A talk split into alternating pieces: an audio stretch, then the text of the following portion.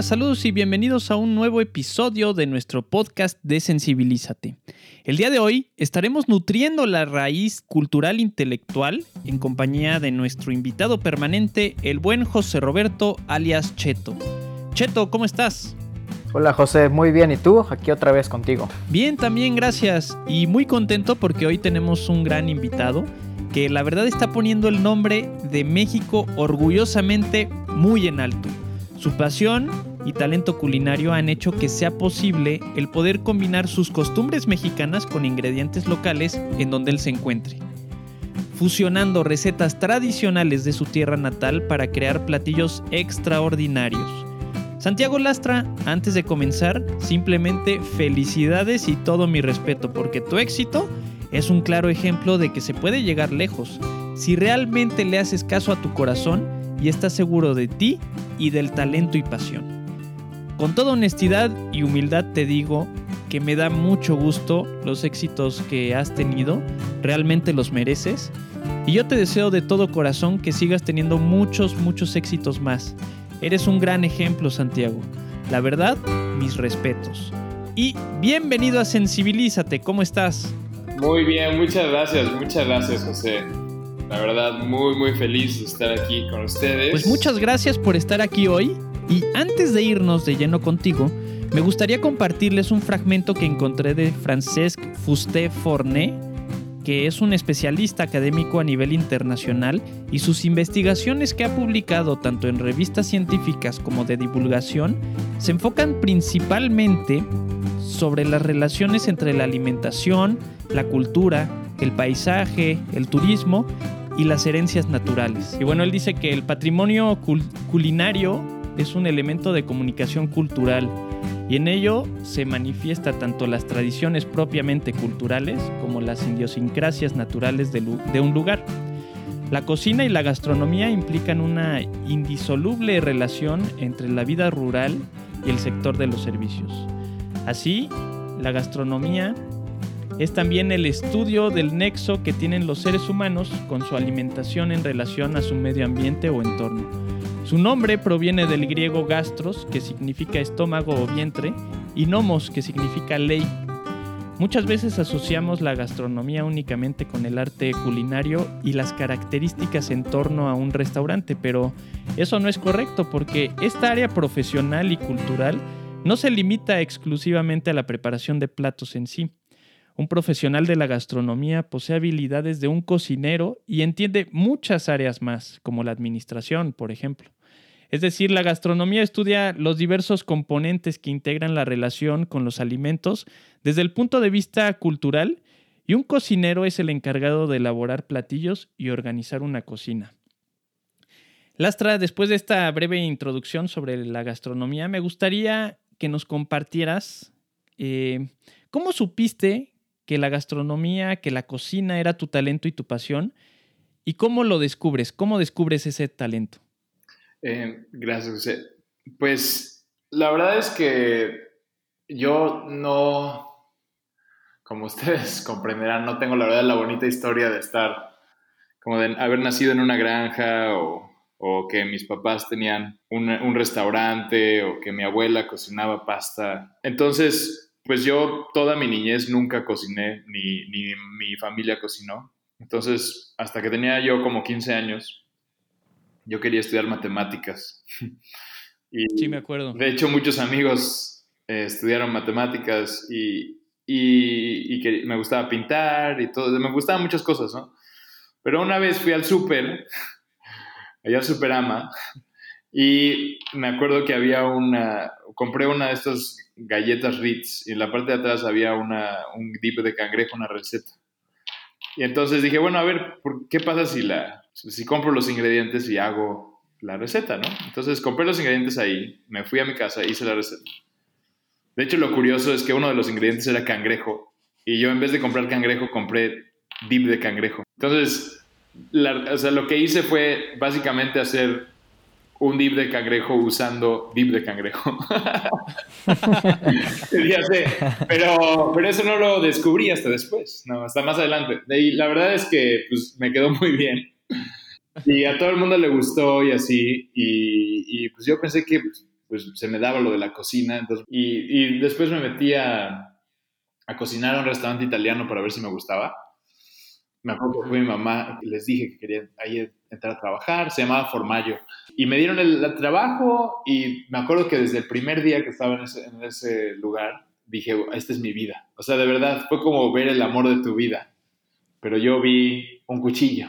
No, o sea, yo vi la, la, la cocina, ¿no? O sea, todo lo que es las, la, la, pasta hirviendo y las pizzas en el horno y el aroma y la presión y, y el, la limpieza y, todos los sabores. Todo esto era como un mundo para mí y me apasionó. O sea, el estar adentro de una cocina era para mí el sueño. Me acuerdo que me... O sea, fue, amor a primera vista. Sí, sí, sí, literalmente. Pero entonces empecé a llevar comida a mi casa y en eso, desgraciadamente, se murió mi papá, mi abuelo y mi abuela en el mismo mes, o sea, en enero, me acuerdo.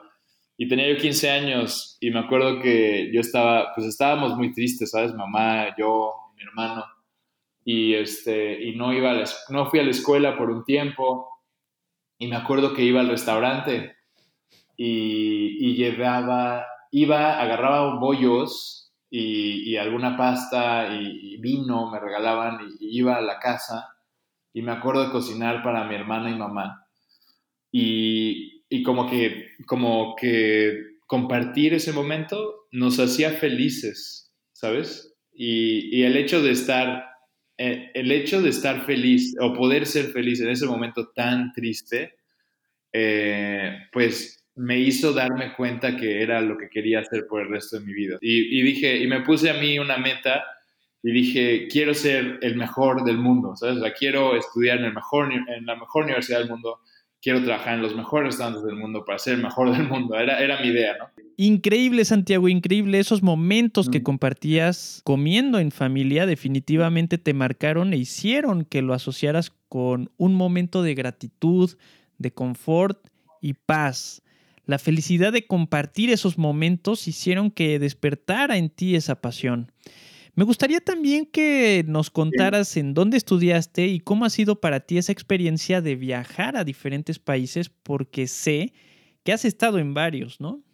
Sí, pues yo quería, cuando estaba en Cuernavaca, me acuerdo que quería estudiar en Nueva York, en Poughkeepsie, que se llama Culinary Institute of America. Y era mi sueño ese, ¿no? Entonces dije, bueno, quiero estudiar ahí. Me dijo mamá, sí, no te preocupes. Ella siempre me ha dicho que todo se puede, ¿sabes? Siempre me ha visto a los ojos y nunca, o sea, yo nunca he visto que, que haya dudado de mí y eso, eso ha sido muy importante para mí. Entonces me fui y empecé a trabajar en un restaurante en la Ciudad de México, me pagaban 5 mil pesos al mes. Entonces estaba trabajando ahí y me salió la oportunidad de irme a España, según una profesora de, que tenía yo, en, de hecho, en el Morelos, en la, en la prepa de cocina, que nos da un taller de cocina, me contactó con un chef español que vivía en la Ciudad de México y que había trabajado en España y que me podía dar la oportunidad a mí eh, de irme para allá a trabajar. Entonces le dije que sí, obviamente. Entonces me fui y estuve trabajando ahí durante dos años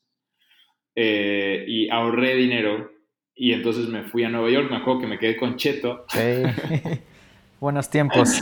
me, quedé con Cheto porque Cheto estudiaba en Nueva York y, y, me quedé con él y después me fui allá a, pues, a la universidad. Me llevé todo el dinero que había ahorrado en efectivo o sea, no me acuerdo cuánto era, pero era creo que hasta ilegal meter tanto dinero a Ciudad de México, a, Estados Unidos. Y lo puse en la mesa, así, tal cual, a la, a la directora de admisiones, saqué el dinero en efectivo en la mesa. Y me dice, ¿qué haces? Y yo así de, no, sí, este, vengo porque quiero una beca. y me dijo, no, pero así no funciona, no, no, no, guarda tu dinero, guarda tu dinero. Entonces al final me dijeron que no podía tener una beca así nada más, o sea, que si fuera de Estados Unidos sí me hubieran ayudado, pero como yo no era de Estados Unidos tenía que aplicar por una visa de estudiante desde México para que consideraran una beca para que trabajara ahí. Entonces, pues bueno, al final me fui a México y usé ese dinero y con eso pagué mi universidad en efectivo en el Estado de México. Y estudié ahí, estudié ahí gastronomía y me fui a España otra vez, pero ahora a, trabajar en un restaurante que en ese momento era el tercer mejor restaurante del mundo. Y entonces, ¿Se puede decir el nombre? Sí, se llama Mugaritz, Mugaritz, sí. Entonces, oh, siempre ha estado como de los top 10, ¿no? En el mundo. Sí, sí, sí, exacto. En ese momento era el, tercer mejor. Y estuve ahí durante, durante casi dos años, pero pues no me, no me pagaban, me acuerdo. Entonces, pues siempre, ahora sí que siempre la, he sufrido un poco con lo de, pues con lo del dinero, ¿no? pero siempre como que piensas como que sí se va a poder, ¿sabes? Es como, como que estoy aquí por una razón y porque voy a lograr algo, ¿sabes? No porque tenga que ganar dinero, ¿no? O sea, siempre lo he visto como, digamos, como, como una inversión de vida. O sea, como, bueno, estoy aquí y, ya está. O sea, prefiero aprender y viajar y tener esta experiencia y, entender, ¿no?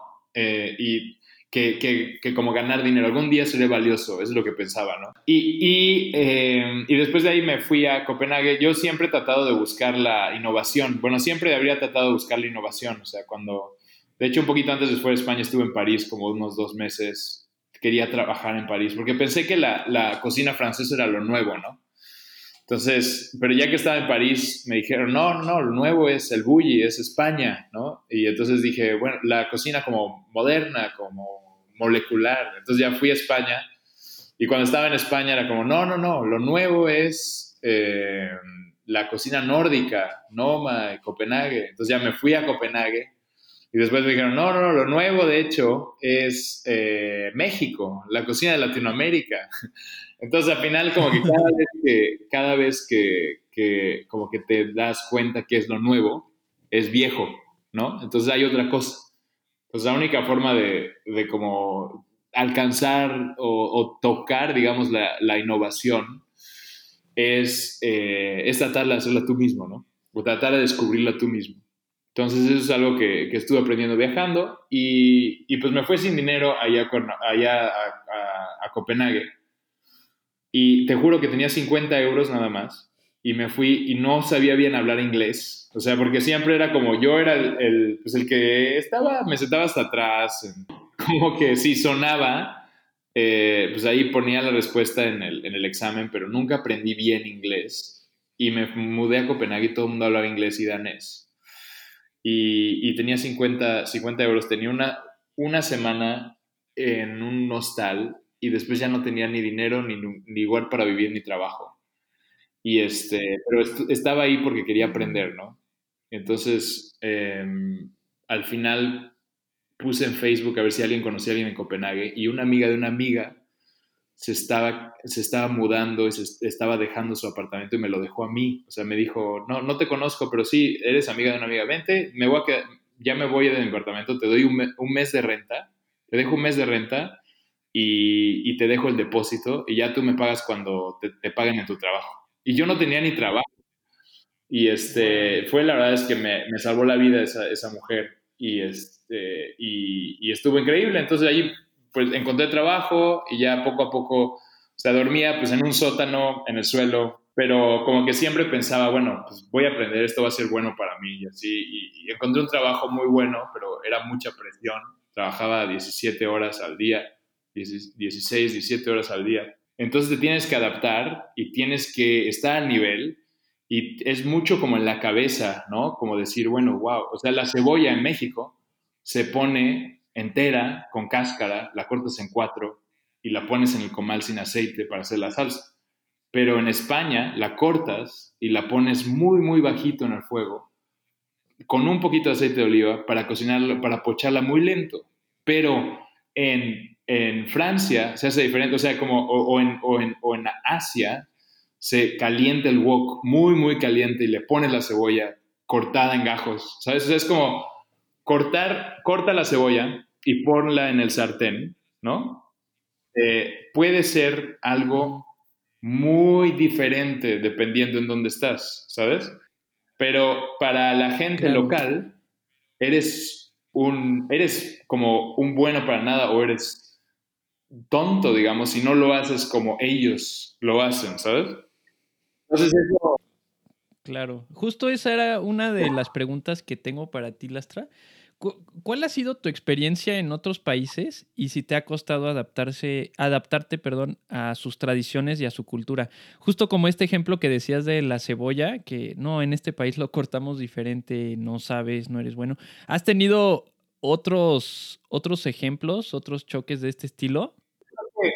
Yo creo que lo curioso es que siempre hay un periodo de adaptación, siempre hay un gran aprendizaje eh, y, una adaptación muy fuerte, independientemente si estás en otro país. O sea, puedes estar trabajando en Pedro Alvarado y después estás trabajando en, en Villahermosa, en este otro restaurante de carnes, y todo, no todo, pero muchas cosas son diferentes, ¿sabes? O sea, eh, lo bonito de la cocina es la, que es multicultural y que cada quien tiene, y es también lo difícil de la cocina, es que cada quien tiene su propia forma de hacerlo y hay muchos factores que cambian eh, en cualquier cosa, ¿sabes? Entonces siempre tienes que ser muy bueno para adaptarte y muy humilde, ¿sabes? Excelente.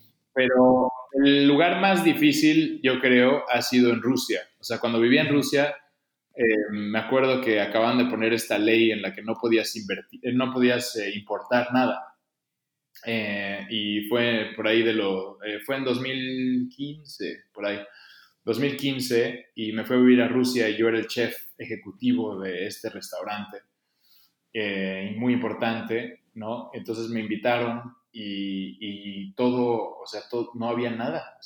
era en medio del invierno, estábamos a menos 27 grados y no se podía importar nada. O sea, llegaban, los ingredientes que llegaban a Rusia, a Moscú, llegaban una vez a la semana. Y el jueves o viernes, si ya no había calabazas, no había calabazas en todo, en todo Rusia. O sea, no podías hablarle a otra persona y así. Entonces, ese fue muy, muy difícil. Un súper reto, ¿no? Para conseguir. Sí, sí, los ingredientes eran súper diferentes.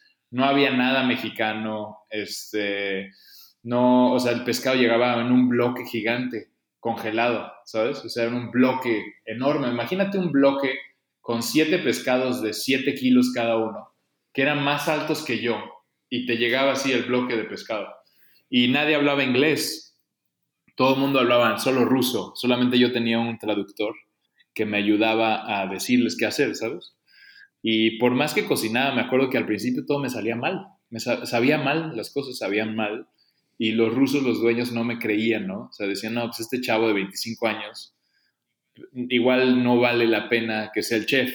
Y pues ya me habían pagado mucho y, este, y pues yo no les creí, yo no, no les confiaba en ellos y ellos tampoco confiaban en mí. Bueno, Rusia siempre es muy raro, em, es muy bonito, muy increíble, pero fue muy difícil al principio. Me acuerdo que tenía tres semanas para hacer el menú y lo hice y, este, y al final, cuando presenté el menú, eh, les gustó. ¿sabes? O sea, me dijo el dueño, la verdad es que ninguno de nosotros creíamos que ibas a poder hacer esto, pero es el mejor menú que hemos probado este, de los chefs que han, que han venido aquí. Entonces dije, ah". entonces ya todo, después de ahí, todo fue eh, hermoso, ¿sabes? Pero sí, ese, esa forma de adaptarte a otros idiomas, a otros países y a otros climas y a otros, este, como formas de, formas como de ser, ¿sabes? O sea, porque, porque la gente en otras culturas es diferente, ¿sabes? No todos somos tan abiertos o tan divertidos como los mexicanos. Sí, sí, sí. Otros lados son, un poco diferentes y así. Son más fríos. Pero sí, sí, son más fríos, exacto, sí. Eh, justo mencionaste una palabra clave que es la, bueno, el adaptarte al cambio, ¿no? Creo que eso es fundamental. Y también mencionaste otra que me encantó, que es la humildad. O sea, siempre tener eh, la disposición, ¿no? El, aceptar que somos humanos, que estamos en crecimiento y que podemos ser mejores y que erramos, ¿no? Eso, eso está, eso, eso hay que tenerlo súper presente. Eh, Lastra, entonces, bueno, digamos, en resumen, eh, uno de los países que, digamos, han sido como que los más retadores fue Rusia al inicio, pero ya después tuvo un desenlace, desenlace bueno. Pero sobre todo, ¿qué choque cultural o qué diferencia te ha llamado más la atención? Porque, por ejemplo, eh, o sea, yo, yo pienso que no a todos les gustan los platillos picosos, ¿no? O sea, tú que tienes ese reto de llevar eh, la cultura mexicana, expresarla en los platillos, siento que el reto más grande es que no a todos o no todos están acostumbrados a ponerle tanto picante como nosotros los mexicanos, ¿no? ¿Qué, retos te, ha, eh, te has enfrentado en esta diferencia de, culturas? Sí, yo creo que algo interesante era que yo, cuando estaba en México, no me, o sea, a mí no me gustaba el picante. O sea, yo no le ponía picante a nada, la verdad. Em, y pues lo único que conocía de cocina mexicana era pues el, las quesadillas de frente del Morelos y la Princesa, que están buenísimas. de paquitas. Pero no... Ah, exacto, sí, pero yo no sabía mucho sobre cocina mexicana. Y cuando me fui a y cuando trabajé en México, pues trabajé en restaurante italiano, toda esta onda, ¿no? Y después en España, en españoles, y en Francia, pues, pues franceses, etc.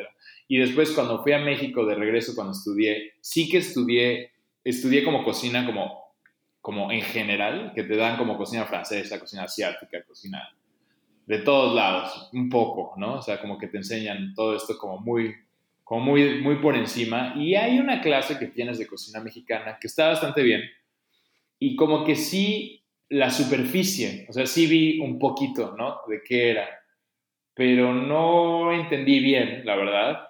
Y cuando me fui eh, después de México y estuve trabajando ahí en lugares, en Copenhague, como que empecé como como que tenía una idea de la cocina mexicana, siempre me rehusaba a, hacer, hacer, a cocinar cocina mexicana en, en, otros países. O sea, cuando estaba yo, pues yo era como, no era yo el chef, sino era como un cocinero, ¿no? Y me decían, oye, hoy cocínanos cocina mexicana, tú que eres mexicano. Y yo así de, no, no, aquí no se puede, no, no puedo hacer yo cocina mexicana aquí, porque no estoy en México.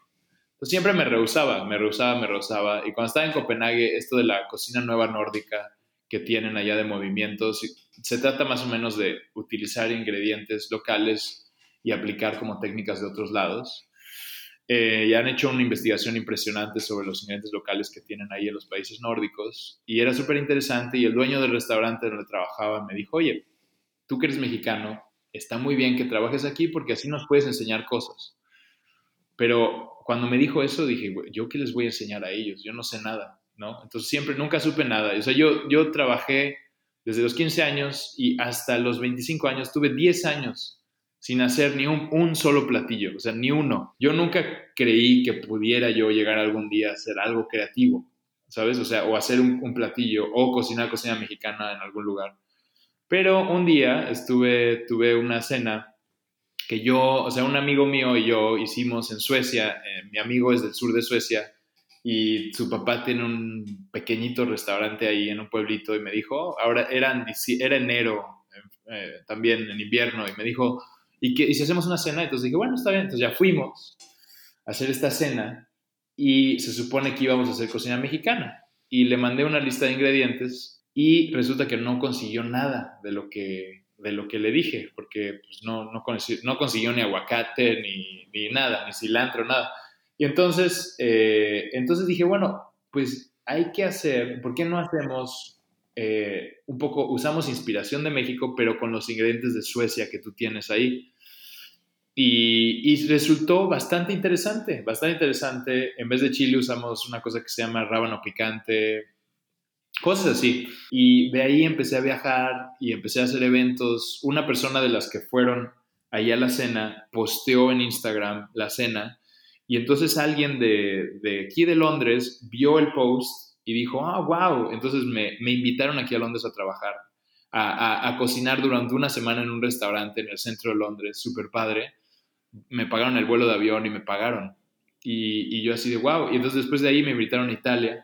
Y la idea era siempre esa, como, como, como, como llevar la idea mexicana aplicada a los ingredientes locales pero yo nunca le puse picante. O sea, no era muy picante. Tenía un poco de chile, pero no era tan picante, la verdad. Después de los ya después tuve la oportunidad de hacer esto en 12, 13 países y después tuve la gran oportunidad de viajar por México y de, de verdad comer muchísima comida mexicana en comunidades indígenas, en mercados, en todos los, he estado en todos los mejores restaurantes de la Ciudad de México, de Oaxaca, de, o sea, yo he estado viajando por meses ahora y este y cuando de verdad entiendes se te va dando poco a poco se te va quitando el miedo al picante. O sea, se te va como al, cocinero, ¿sabes? Y viajando por el mundo después, eh, haciendo cenas y eventos y así, cada vez fue más picante la comida que hacía. y, este, y cada vez le vas, le vas quitando, te va quitando el miedo, pero también te das cuenta que la cocina mexicana no es tan picante.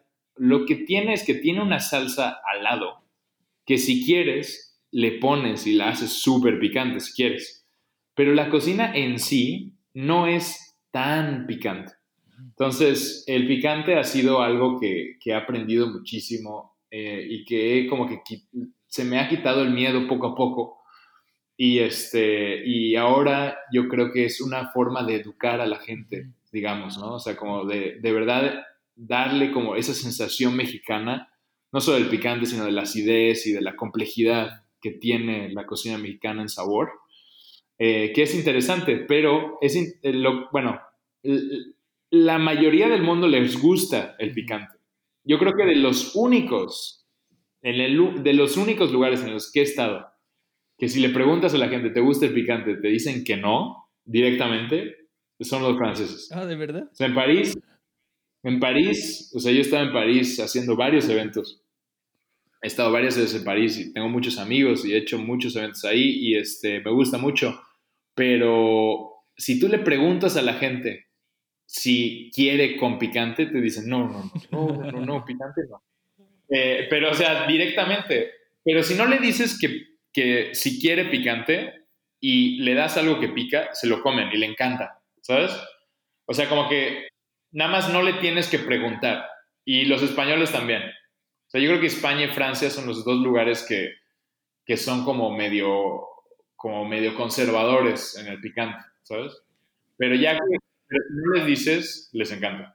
¿Tú, ¿Tú cómo lo manejas? Porque no sé qué pienses. O sea, a lo mejor mucho picante también ya puede ser malo para un platillo, ¿no? A lo mejor vas a un restaurante muy bueno y nunca vas a ver al chef echándole acá la, la mitad de salsa que tienes disponible, ¿no? Como le hacemos muchos mexicanos. o sea, también es malo abusar del picante, supongo. No sé, tú nos puedes decir. Sí, eh, el picante es una, es, algo interesante, es un aceite, ¿no? O sea, es un aceite, es una grasa que se llama capsicina.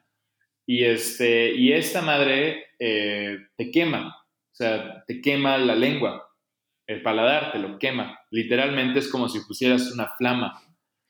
Y, este, y entonces lo que pasa ahí es que si te quema, depende cómo te quemes, digamos, con el picante, la sensación que tienes y lo que puedes tú lograr. Y también hay diferentes tipos de picante. O sea, puede ser picante que es como la nariz, o sea, por ejemplo, la pimienta o la mostaza o diferentes hierbas que pican, que te pican en la nariz. Son como picante como olfativo. Y después tienes el picante que es en la lengua, o sea, o en el paladar, que digamos que son como con chiles frescos, o sea, como si tienes como como el aceite como fresco, como si fuera como chile serrano, chiles así secos, ¿no? perdón, frescos. Y después tienes el picante que es como en la garganta, que es como más, como más complejo, que viene de aceites que están un poco más como, como, como los que están en los chiles secos, que están como más concentrados. Entonces tú cuando tomas un caldo de birria, es el que no te pica en la lengua, o sea, te pica como, como que te empieza a hacer sudar, ¿no? Entonces hay, hay diferentes tipos de picante y entonces para mí lo más bonito es cuando tú puedes agarrar y decir, ok, cuando, cuando esta persona agarre una cucharada de esto y agarre un poquito de líquido, le va a picar un poco en la nariz, después va a agarrar un poquito como en la lengua, así como, papa, como dos, dos, dos puñetazos, ¿no? Y después va a terminar como haciéndolo sudar cuando se termine el plato, ¿no? Entonces es una sensación el picante que es como un arte.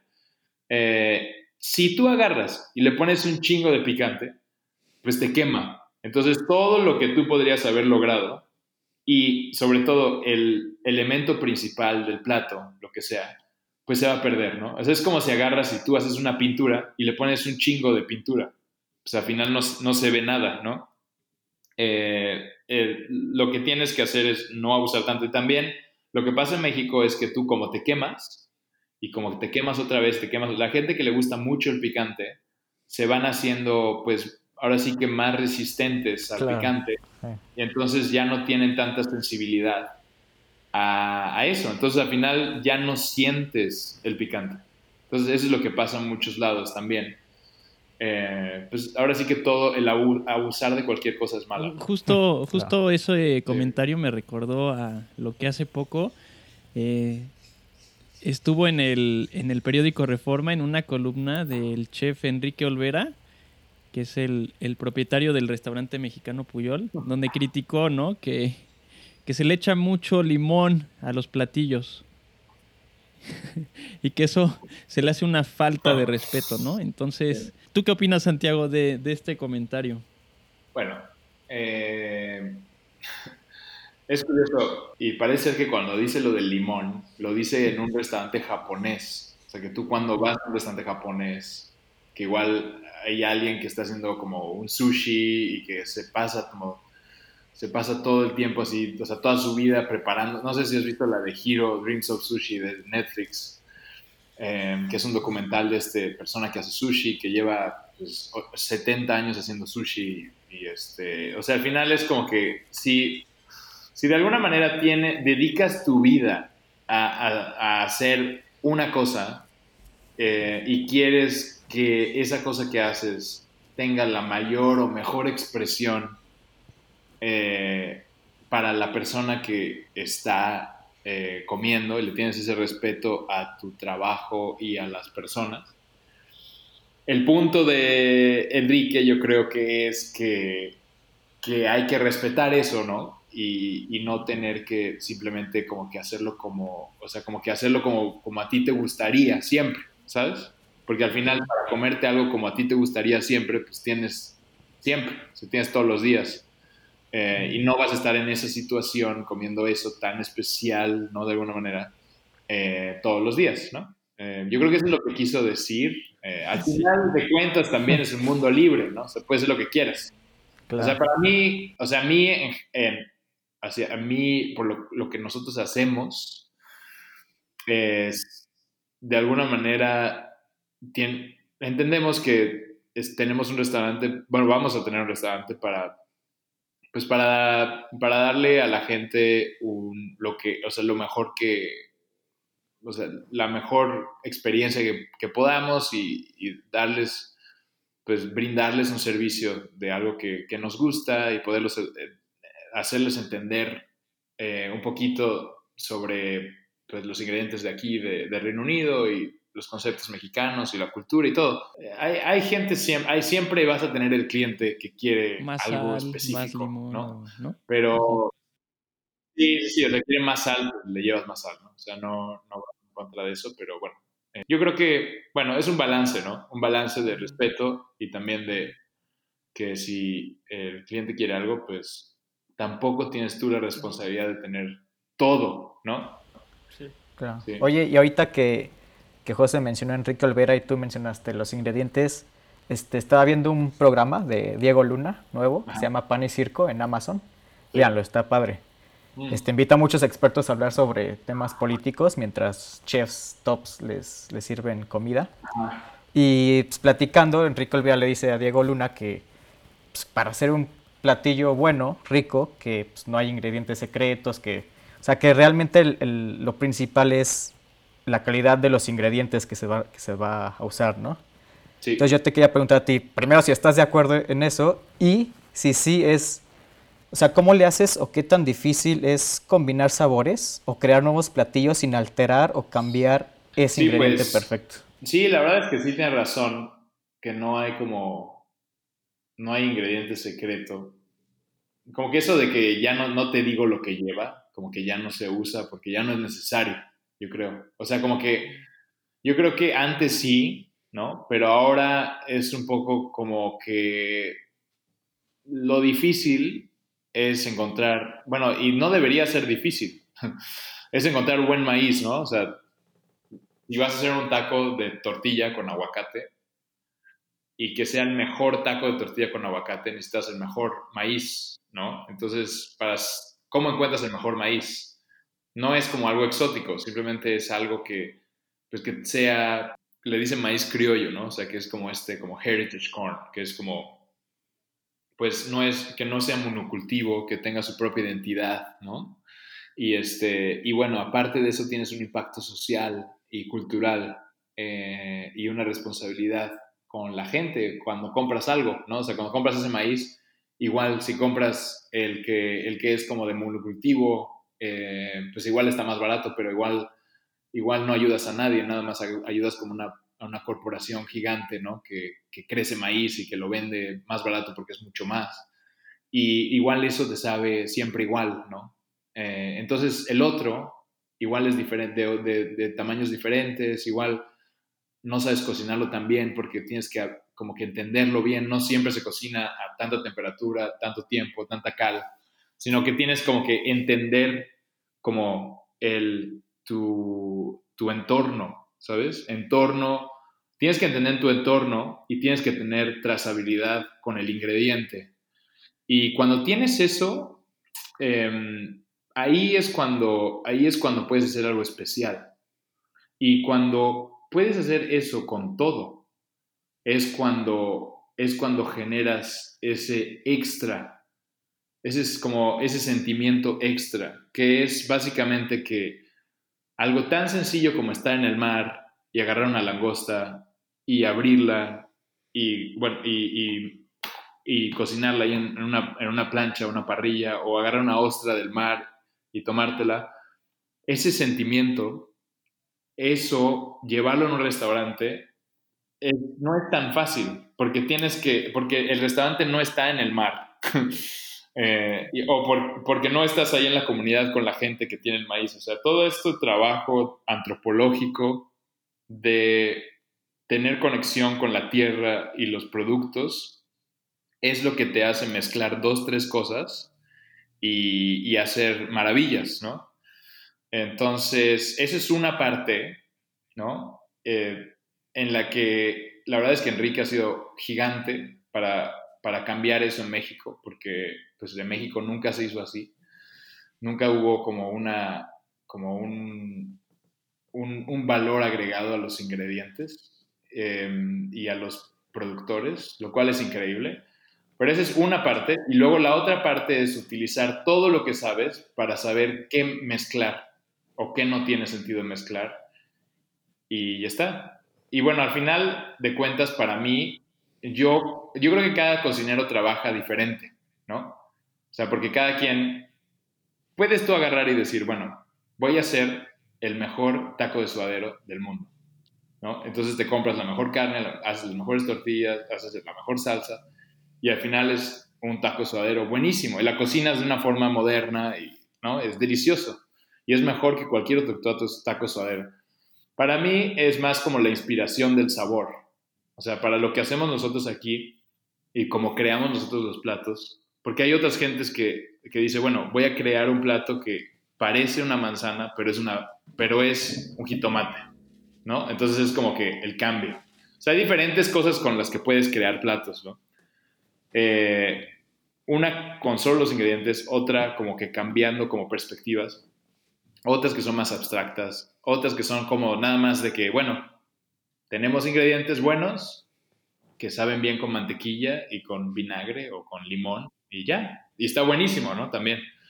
Como nosotros lo hacemos es con inspiración, ¿no? O sea, entonces viajamos por México y tratamos de guardar momentos bueno, yo trato de guardar momentos en mi cabeza, guardarlos así como con llave, así. Y eso se queda en mi, en mi cabeza. Entonces yo trato de traducir esos momentos a ingredientes que veo y que me recuerdan, ¿sabes? Entonces, por ejemplo, estoy en, eh, por ejemplo, estar en, en, eh, en, en, Tepoztlán y comerte unas de estas teposnieves de mango con, con chamoy, ¿no? Y entonces, y mientras, y mientras estás tomando un mezcal ahí en, en, la mezcalería que está ahí enfrente, ¿no? Entonces, ese sentimiento de estar como en, el, en la montaña, tomándote eso, tomándote mezcal.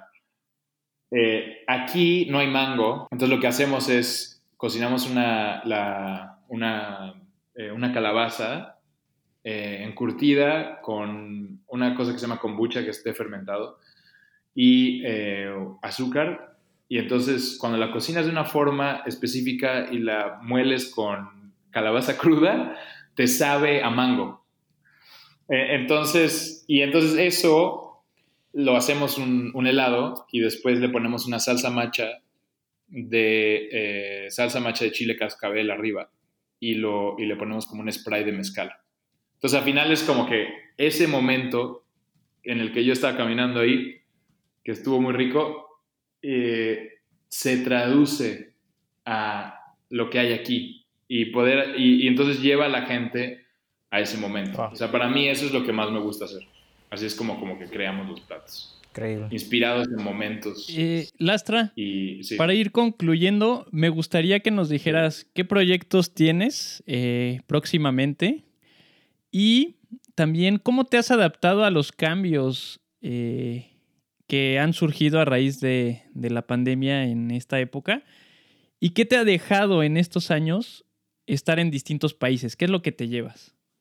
Ok, pues ahora los proyectos que tenemos, bueno, voy a abrir el restaurante, entonces vamos a abrir un restaurante que se llama Col, con K, K-O-L, em, y vamos a abrir en el centro de Londres, un lugar impresionante, sí, un lugar increíble que se llama Marylebone, que está, está pues al lado de Baker Street, de donde es eh, Sherlock Holmes. Eh, y va a tener, sí, va a tener 500 metros cuadrados de dos pisos, con una cocina hermosa en el centro del comedor y va a ser como inspirado como en una casa mexicana, ¿no? Como en una casa, una, una casona, una hacienda. Y, este, y con una cocina en el centro y, y, abajo va a, haber un, va a tener un comedor privado como inspirado como en Oaxaca, como en una casa de Oaxaca, como con adobe y, así. Eh, y, una mezcalería, donde vamos a tener, yo creo que la mejor selección de mezcal que ha existido en el mundo, o sea, en México también, o sea, es como algo como increíble, estamos haciendo un trabajo impresionante con los mezcales, donde vamos a tener no solamente mezcal, sino todo, todo lo que son como destilados de agave, eh, y el bar va a ser eh, de eso, y va, a tener cócteles y va a tener una, una carta increíble de agaves, ¿no? Y sí, entonces, pues la verdad es que estamos muy emocionados, eh, va a haber pues unas 180 personas diarias este, pasando, ah, pues, comiendo ahí y yendo al bar y así en, total, ¿no? Entonces a la semana pues son como mil personas, ¿no? Que vamos a tener pues sabiendo de nosotros y comiendo pues tacos, así. O sea, bueno, el, el restaurante es, es, de como un, em, digamos como fine dining contemporáneo, es como lo decimos, que, que, es como, es un menú cerrado, pero, pero es pues sin tanta pretensión, ¿no? Y, la verdad es que hemos tenido muchísima suerte de que hay muchas revistas y publicaciones que nos han considerado como pues, la, apertura del año en Reino Unido, en Londres, en el mundo. Y, este, y la verdad es... Oye, y de hecho vi, vi que Forbes México eh, los está ahí también, ¿no? Sí, sí, sí, salimos en Forbes. Y, este, y aquí en Inglaterra hemos salido, salido en DQ, en Esquire, en Vogue Magazine. Eh, salimos en la de British Airways con Cheto. Wow. Sí, salimos en la de British Airways, hicieron siete páginas, una, una, un artículo de siete páginas en todos los periódicos. No, la verdad es que hemos tenido la, una suerte que nadie ha visto tanto apoyo para un restaurante como en la historia aquí. Eh, es, impresionante, la verdad, cómo la gente está emocionadísima porque abramos. Eh, la idea es respetar eh, la cultura mexicana y, promover el significado de calidad de, que tenemos como, como país y este, que, muchas veces es, poco valorado. Entonces, no es un restaurante mexicano tradicional, eh, pero, pero digamos como que lo que queremos es como, como resaltar la, la, cultura y los conceptos de México y los sabores de México, pero también con los ingredientes del, del Reino Unido, ¿no? Eh, entonces, ingredientes de aquí, pero mentalidad de allá. Entonces, al final, lo que une a la, la cocina mexicana se une por la gente. ¿sabes? No importa si estás en Chetumal o en Tijuana comiendo, siempre te vas a ver mexicano. Y cuando cruzas, cruzas la frontera ya no es igual. Y así es, es, es, lo que nos une es la cultura. Entonces al final lo que queremos hacer es imaginarnos qué pasaría si el Reino Unido fuera una isla que estuviera en México. ¿Y qué cocinaríamos ahí? ¿no?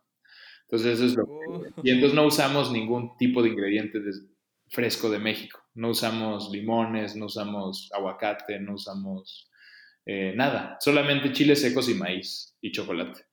Pero todo lo demás es aquí.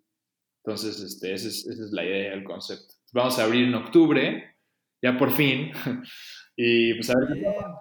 Y bueno, con respecto a la pandemia, la verdad es que pues ha sido muy difícil al principio y al final también todo el tiempo. La verdad es que eh, cuando estás acostumbrado a que puedes lograr todo en la vida y que todo se puede y que vamos adelante, que tienes siempre como una meta y, y, este, y una razón, ¿no? De existir y así, ¿no? Todos los días, ¿no? De tu vida eh, y trabajas muchísimo, cuando no sabes qué hacer, es como, como si te, atropella, atropellara un tren, básicamente. La verdad es que fue muy difícil y casi nuestros socios nos quitan, o sea, casi nos quitan la inversión, los inversionistas. Eh, entonces tuvimos muchos problemas, bueno, no problemas, pero conversaciones difíciles con los inversionistas y este, y pues bueno, sientes que ya no vas a lograr lo que, lo que tardaste tantos años en, lograr, entonces al final es difícil y sobre todo también ver a la gente, ¿no? O sea, toda la gente en México y en todos lados, que, la verdad es que, que, te das cuenta que qué frágiles somos como, como raza de alguna manera, pero en algún momento, pero de otro momento también te das cuenta que, que somos que somos, eh, te une más también, ¿sabes? O sea, estamos unidos como generación, digamos, ¿no? O sea, como que hemos vivido en este momento todo el mundo hemos estado en nuestras casas en la pandemia, lockdown, ¿sabes? Entonces al final, como que de alguna manera también nos ha unido como mundo y, este, y, ha, ha, abierto la posibilidad de como que darte cuenta qué es lo que de verdad vale la pena en la vida, que no es nada más trabajar como loco, sino que es disfrutar, es conocer a la gente, es vivir, y este, no solamente lograr cosas. Y eso, es lo que me ha, me, ha, me ha, enseñado, la verdad, que, que tenemos una oportunidad para, para, para, vivir y que hay que, hay que aprovechar al máximo, ¿no? Entonces, estamos, estamos bien, ya, ya ahora la verdad es que se siente, la verdad es que se siente bonito volver a trabajar, la verdad, gracias Dios. Eh, y este, ya, ya empezamos a trabajar otra vez en el proyecto, logramos tener el restaurante y entonces ahora vamos a contratar a toda la gente. En dos semanas vamos a tener 35 personas trabajando ya para nosotros. Entonces, venga. Sí, sí, sí. Entonces, la verdad es que vamos a salir, vas a ver, te los voy a mandar, pero vamos a salir en un buen de revistas. Por favor. Sí,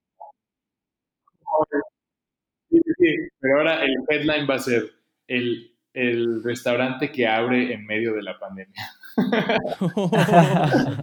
sí, sí, algo así, como casi, casi movimiento suicida.